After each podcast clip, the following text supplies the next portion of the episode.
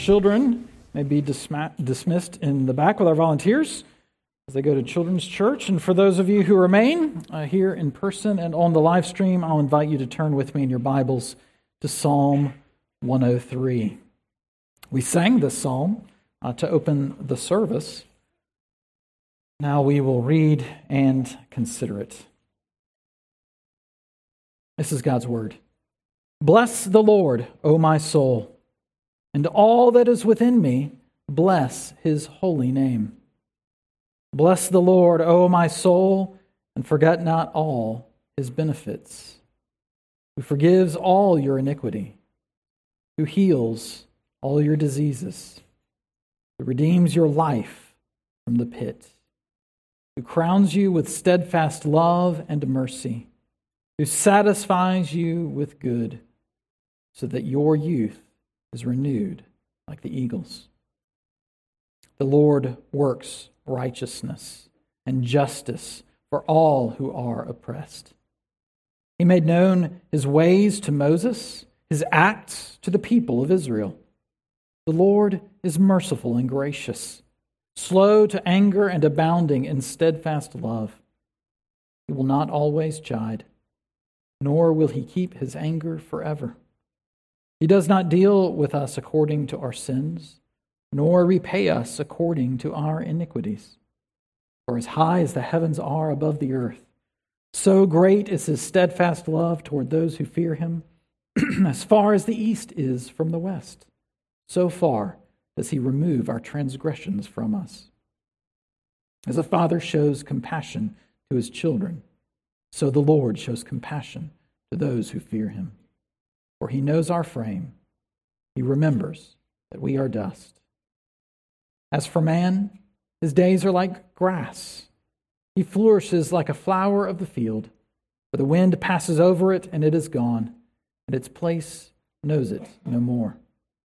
But the steadfast love of the Lord is from everlasting to everlasting on those who fear him, and his righteousness to children's children, to those who keep his covenant and remember to do his commandments. The Lord has established his throne in the heavens, and his kingdom rules over all. Bless the Lord, O you, his angels, you mighty ones who do his word, obeying the voice of his word. Bless the Lord, all his hosts, his ministers who do his will. Bless the Lord, all his works, and all places of his dominion. Bless the Lord, O my soul.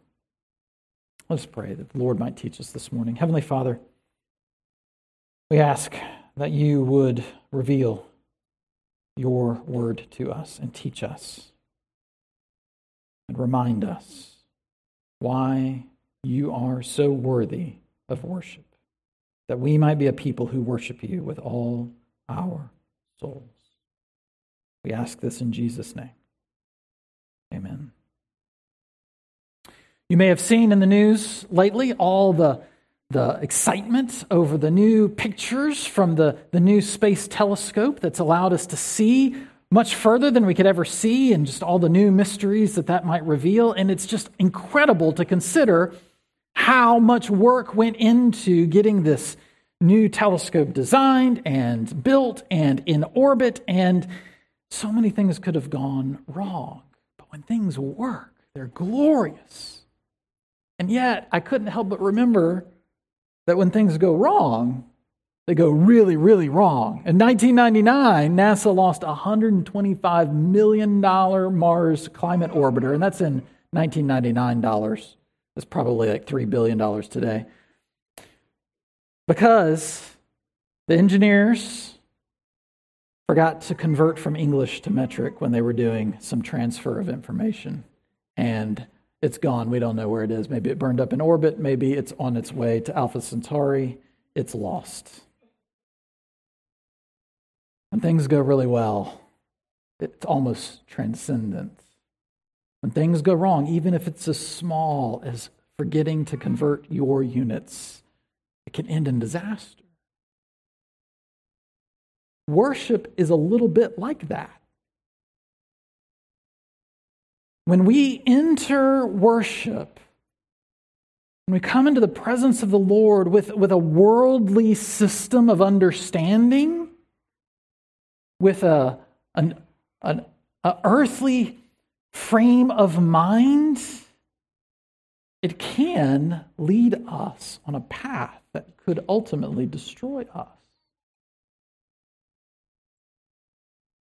But right worship the worship that God invites us into, the worship that God calls us to be about, that kind of worship, we can't enter into it and remain the same as when we entered in because what worship does, when it's working well, when the Holy Spirit is active, it redirects our souls, our whole selves, to the praise and the glory of God in all that we have and all that we are. So, how can we be a people who enter into that kind of worship that is transcendent and glorious? We'll consider four things this morning from the psalm. We're going to consider our basis for our identity, who we think we are. We're going to consider our basis for our worth.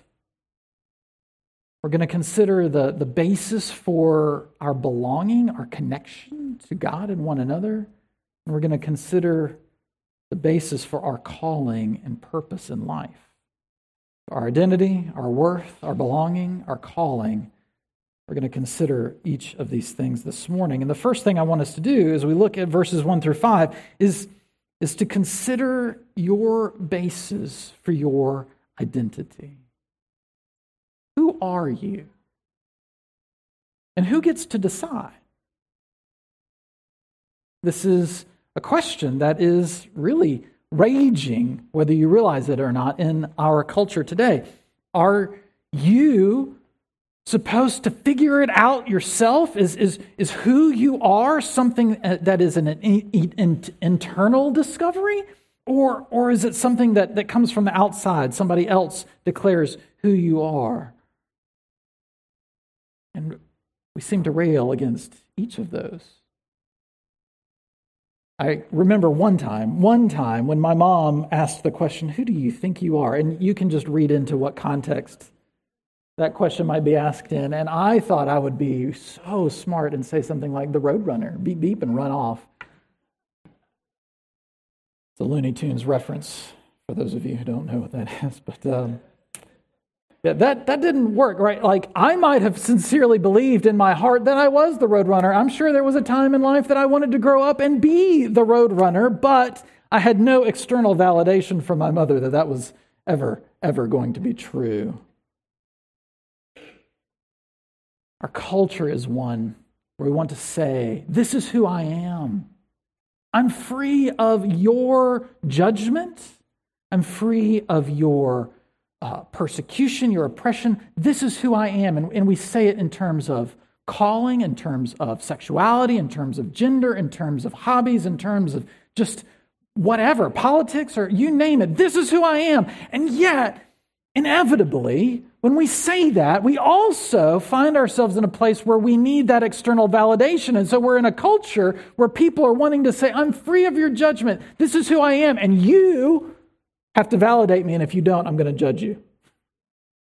It just doesn't work, and that's why we're tearing ourselves apart.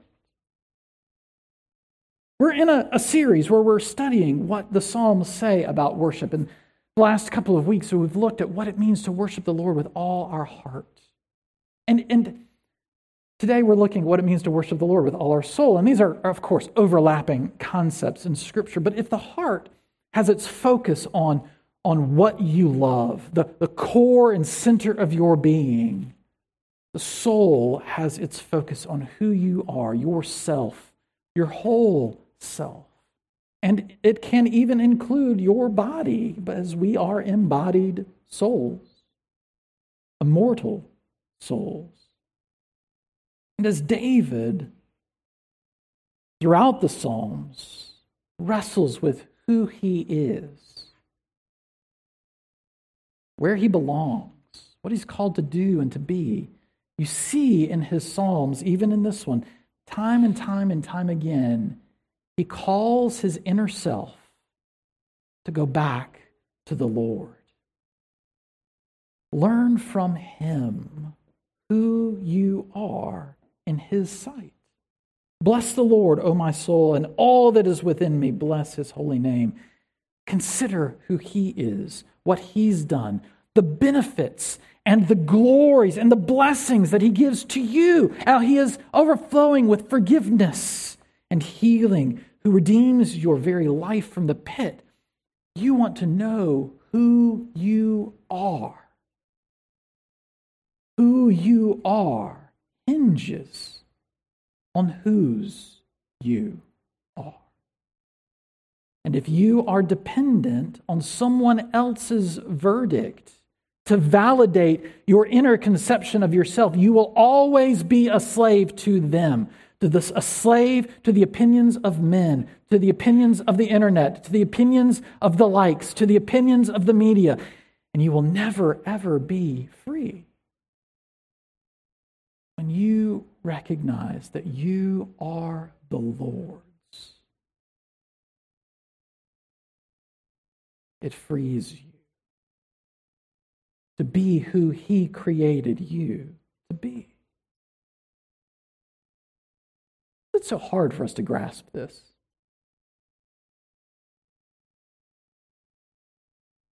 Certainly, there's just a lot of confusion in the world. There are all these competing messages. You're going to leave here this morning, and if you turn on your radio or listen to a podcast or pick up a book or watch the news, re- you're going to be bombarded with all sorts of different messages about who you should be and what you should think and how you should live. Who's right? How do you know? It's confusing. Of course, we have our own sin and frailty that the psalm doesn't avoid talking about. We have our own tendency to just get lost, not really remember or consider whose we are. But what worship does when we come into worship, not clinging to that worldly frame of reference, when we come into worship and humbly submit ourselves to the Lord, when we direct our souls, our whole being to Him, to who He is, to what He's done, it redirects all that we are to find our meaning, our belonging, our identity in Him, the one who made us the one who loves us, the one who redeems us. And it sets us up to leave this place renewed by the goodness of God. We might soar as on wings of eagles. It's interesting how this psalm is quoted in Isaiah 40, which is quoted in the New Testament. Like scripture just keeps going back again and again to these themes. We need to consider who we are in light of whose we are. And that would help us to consider rightly our basis for worth. It's not just enough to know who we are, but, but what am I worth? do I have any value or importance at all whatsoever. And all too often we find our worth in what we do. I was reading with some chuckling at all these ridiculous Guinness World Records. You know, the Guinness Book of World Records for having the most Simpsons tattoos. The Guinness Book of World Records record for eating a burrito the fastest. I haven't entered that competition apparently. It just like every I guess everybody wants to stand out. Everybody wants to be important. Everybody wants to to have them their being, their worth confirmed. And if it means they have to get 67,000 tattoos of Homer Simpson, I guess they'll do it. But what David recognizes in verses 6 through 14 is just how weak we are. How everything we have is, is, is frail. We're dust. There's not a kingdom that will stand forever that is made by a man. We are sinful. Even the good things we do are corrupted by our own wickedness and selfishness. And if our worthiness was measured by our contributions to the universe, we would be in deficit. But David isn't focusing in these verses on his weakness, on his frailty, on his sinfulness, on his wickedness. His focus throughout is on all that God does for such a weak, frail, and sinful people. That God would reveal himself again and again, that he would free the oppressed, that he would work righteousness, that he would make his ways known to those who were wayward, that he would redeem them from the pit, that he would save them, that he would not burn with anger against them forever, and he would not deal with them according to their sins, but would remove their sins as far from them as the east is from the west. The Lord would look upon them as a father looks on his children with compassion and a love and a care. That he would not remain high and exalted in the heavens, distant and afar from such a wicked people, but that he would come and seek and save the lost, taking on the form of a man, being obedient even to the point of death. But in the person of the Lord Jesus, he would bear in himself all of our weakness and all of our frailty and all of our sin and all of our guilt so that we could be wholly his. And in that, God reveals that our worth hinges very little on what we do.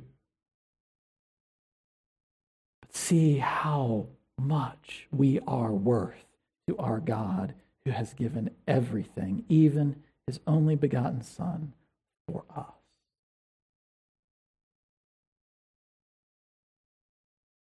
We live in a culture that is committed to establishing its own worth. How high is your GPA? How far did you get in that project at work? What do you bring home net? How nice is your car? How big is your house? We live in a meritocracy that is always competing, always trying to get more, to be more worthy. And at the same time, all meaning and all purpose just seems to have been sucked out of that pursuit of more and more and more. When we enter into worship, with that frame of mind that we need more and more and more. We come to God as consumers, come to God demanding He give us something, coming to God saying, It's not enough, we need more. Validate me, give to me.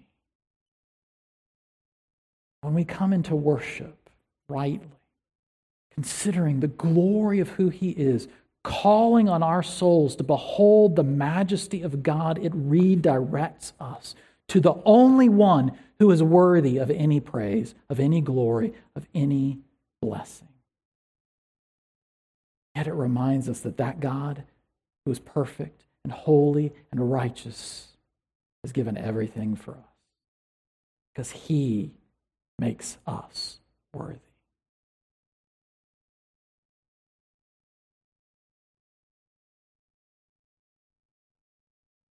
We also we are to enter into worship rightly, should not simply consider who we are or what we're worth, but we should consider our basis for belonging. Often we answer the question, who are we, based on our connections, based on the community that we are in. On the one hand, we want to be individuals, individualistic. I'm going to work hard. I'm going to earn a lot. I'm going to get the high GPA. I'm going to show my worth. And on the other hand, we want to belong. We want the comfort of relationships and, and connection. This is why, if you go on Facebook, you will find a Facebook group for anything. Make something up And if you can't find a Facebook group for that thing, start one, and I give you three months before it's full. Just, we want to connect to people who are like us. Yet, every time we try to build something, it falls apart. Man is like grass.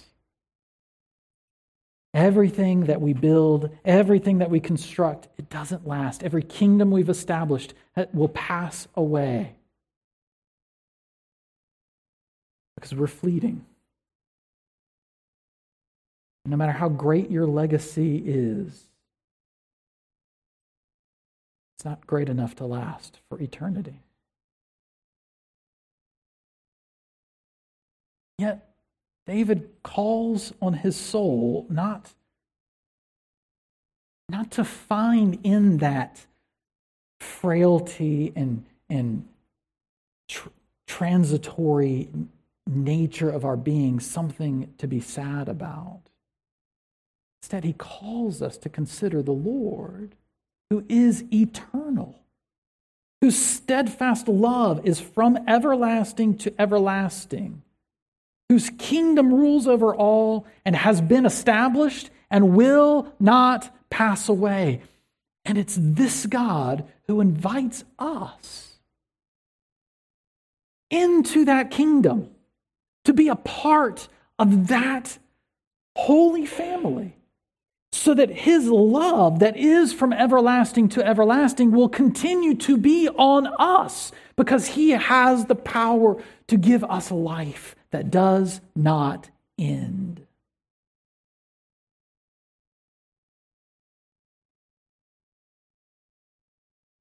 We don't belong to one another because we're all alike. We don't belong to one another because we always get along. We belong to one another because the eternal God, whose steadfast love knows no end, has called us together, has knit us together, has built us together in the power of his Spirit to be united, not by race, not by class, by gender, not by background, not by hobbies, not by work, not by wealth, not by anything. The precious and glorious Lord Jesus Christ, in whom we are united by faith and the power of the Spirit. And that can never be torn apart, can never be undone, can never be torn down.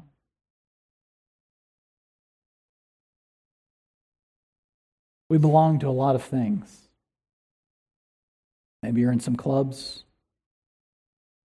Maybe you're a citizen of the United States or elsewhere. Maybe you live in a neighborhood or an apartment complex. You belong to a particular family. Some of them are great, some of them aren't so great. Some of them you are excited to be a part of. Some of them have their better days and their worst days. And all of those, what the psalmist recognizes is that when we come into worship, grasping onto those earthly things and letting them define who we are and what God is capable of doing in our relationships, in our communities. The path to destruction. But right worship, worship that directs its soul to the Lord, sees that He is the one who's brought us together. He is able to heal brokenness, He is able to cure everything that would ail us, He is able to work through even the greatest of difficulties to knit us together so that when eternity comes and we stand with Him in glory, we will look around and we will rejoice because what God has put together, no one could tear apart. We belong to Him. Because of all of this, we have a high and holy purpose. Sometimes we find our identity not in the things that we should. We find it in what we do. We find it in where we belong, or we find it in, in our responsibilities. We need a purpose. Like children playing house, they always take on these responsibilities. because they feel like that's what life's about. I was listening to an interview with an atheist this week and uh, was taken aback how he was honest that, that we have a crisis of meaning and purpose and we need to recapture it. And, and I'm an atheist, but there's something about faith. and I was like, oh, you're so close. Here, to close out this psalm, David calls on the angels, on the ministers, on all his works. Wherever the Lord reigns, he calls on all of them to recognize their high and holy purpose is to glorify the Lord who's lifted them up out of the pit, who's knit them together, who has shown them how, wor- how much they are worth Him. Our lives are to be devoted to glorify and enjoy this God forever. And every other responsibility that we have as parents, spouses, employees or employers, church members, community members, just people, every other responsibility we have, it derives its meaning from that high and holy purpose that the God who made the cosmos, all of those galaxies that we are now getting a glimpse of a few more of, all of this glory and wonder, the God who made all of these things, He made us to shine forth with His image, with His glory, and to enjoy the fellowship of His presence forever. And every other responsibility we have finds its meaning and its significance in that. So we need desperately, if we are to be a people who are free, who know who we are, who, who find our worth and our connection and our calling and our purpose in the Lord, we are to be a people then who love, to worship. Because it's in worship we can redirect our souls, our whole being, to the glory of who God is. We might be reminded and renewed in Him. That we might pour forth in word and in deed with blessing and honor and glory for Him. Pray with me. Heavenly Father, teach us to worship you with all our hearts, with all our souls, with all our minds, with all our strength.